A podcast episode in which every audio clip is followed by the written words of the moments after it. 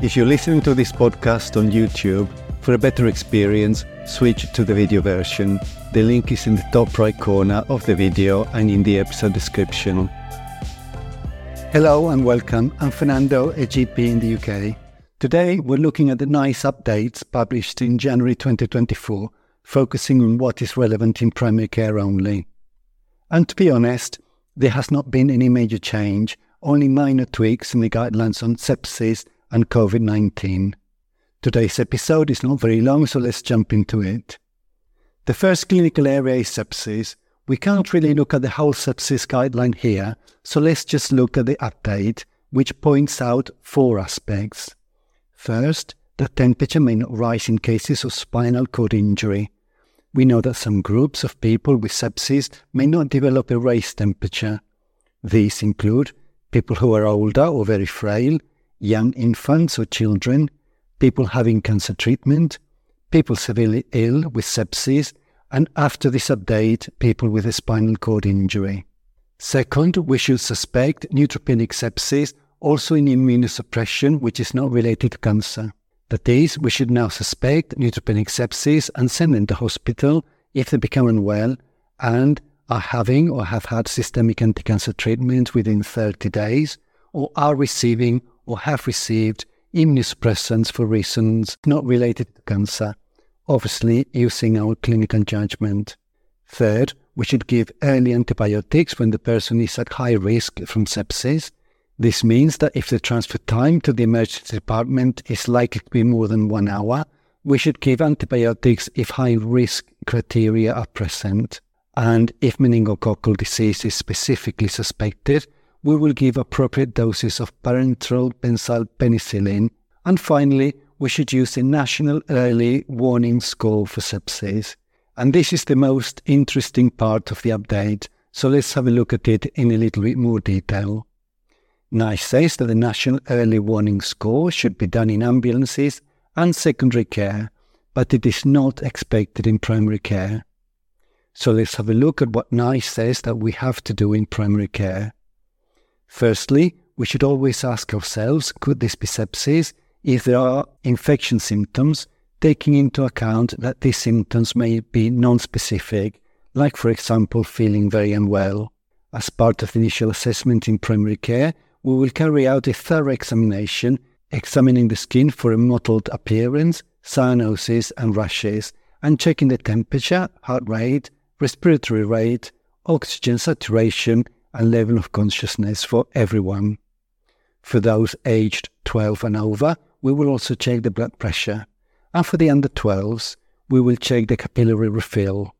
And if it is abnormal, we will check the blood pressure if we have the equipment, including a correctly sized blood pressure cuff. We will also inquire about urine output in the previous 18 hours. If we're worried about sepsis, we should send the patient to hospital. Like stated earlier, if in addition there are high risk features, we should also consider early antibiotics if there's going to be more than one hour's delay. So, what are these high risk features?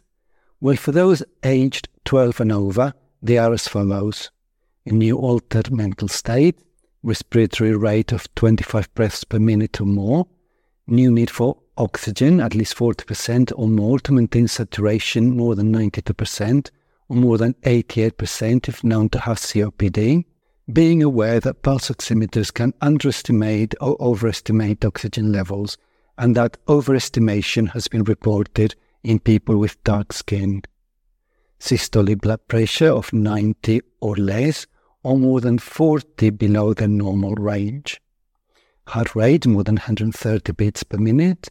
No urine output in the previous 18 hours mottled or ashen appearance of the skin, cyanosis, and a non-blanching petechial or purpuric rash when we will consider meningococcal disease. Now let's go back to the National Early Warning Score or NEWS2 that we were talking about earlier. The National Early Warning Score or NEWS2 tool was designed by the Royal College of Physicians to be used in adults in addition to clinical judgment to assess a person's risk of deterioration. It is not advised in children or pregnant women or in cases of spinal cord injury. The NEWS2 tool scores the same things that we already measure in primary care that is, temperature, heart rate, respiratory rate, oxygen saturation, blood pressure, and level of consciousness. A score is given to each value where the high risk criteria that we have just mentioned score three points and other abnormal but less severe criteria only one or two points. I will not go through this score chart today but if you want to look at it in more detail, I have put relevant links in the episode description. And when interpreting the risk from sepsis using the NEWS2 score, we will recognize that a score of 7 or more suggests high risk from sepsis and we should arrange immediate admission.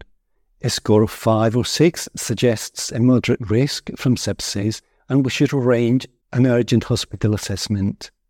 A single parameter scoring 3 points is a red flag and we should discuss it with the hospital medical team. A score of 1 to 4 suggests a low risk from sepsis, but we should still use our clinical judgment. A score of 0 should not be interpreted as indicating that there is no risk from sepsis and the patient will still need to be monitored. In summary, while a formal NEWS2 assessment is not mandatory in primary care, in practice, by measuring all relevant parameters and recognizing high risk values, we are effectively applying the NEWS2 system. That is why it is a good idea for us to have a good understanding of it. Let's now move to the second clinical area, which refers to the COVID 19 rapid guideline, both in managing COVID 19 itself and also managing the long term effects of COVID. The update is presentational only and the recommendations are largely unchanged. But since we're here, I will give you a very brief summary.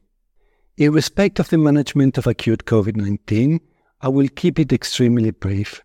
We will assess the severity of COVID, checking what we have just discussed in the sepsis guideline that is, temperature, heart rate, respiratory rate, oxygen saturation, blood pressure, and level of consciousness and we will consider using the NEWS2 tool here too, sending the patient to hospital when necessary. In terms of managing cough in the community, we will encourage people to avoid lying on their backs because this makes coughing less effective. And to manage fever, we will advise paracetamol or ibuprofen, explaining that there is insufficient evidence to link non-steroidal anti-inflammatory drugs and worsening COVID. Now let's address the long-term effects of COVID. And let's remember that acute COVID refers to the first four weeks, ongoing symptomatic COVID to between 4 and 12 weeks, and post-COVID syndrome to more than 12 weeks. The term long COVID is commonly used and it includes both ongoing symptomatic COVID 19 and post COVID 19 syndrome, that is, anything that is longer than four weeks.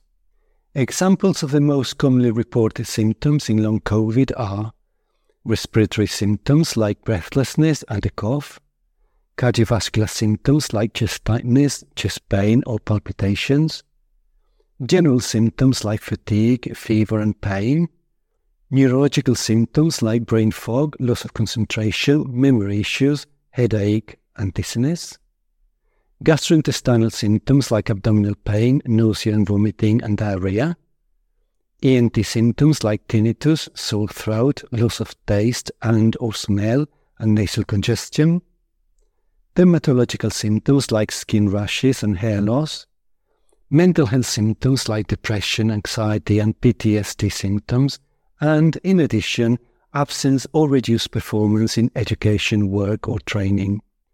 In terms of investigations, we will offer tests and investigations tailored to the symptoms. If clinically indicated, we will offer blood tests, which may include a full blood count, kidney, liver, and thyroid function tests, HbA1c, CRP, ferritin, and BNP.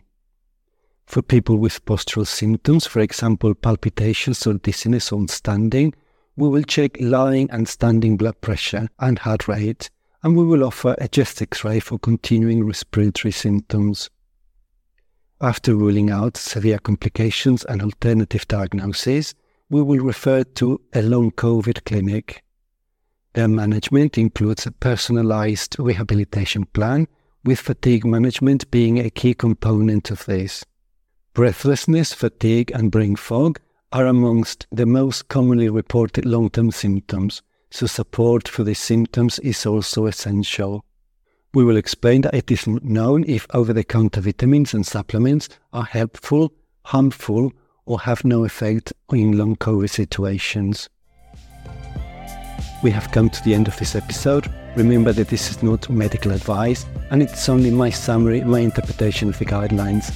You must always use your clinical judgment. Thank you for listening and goodbye.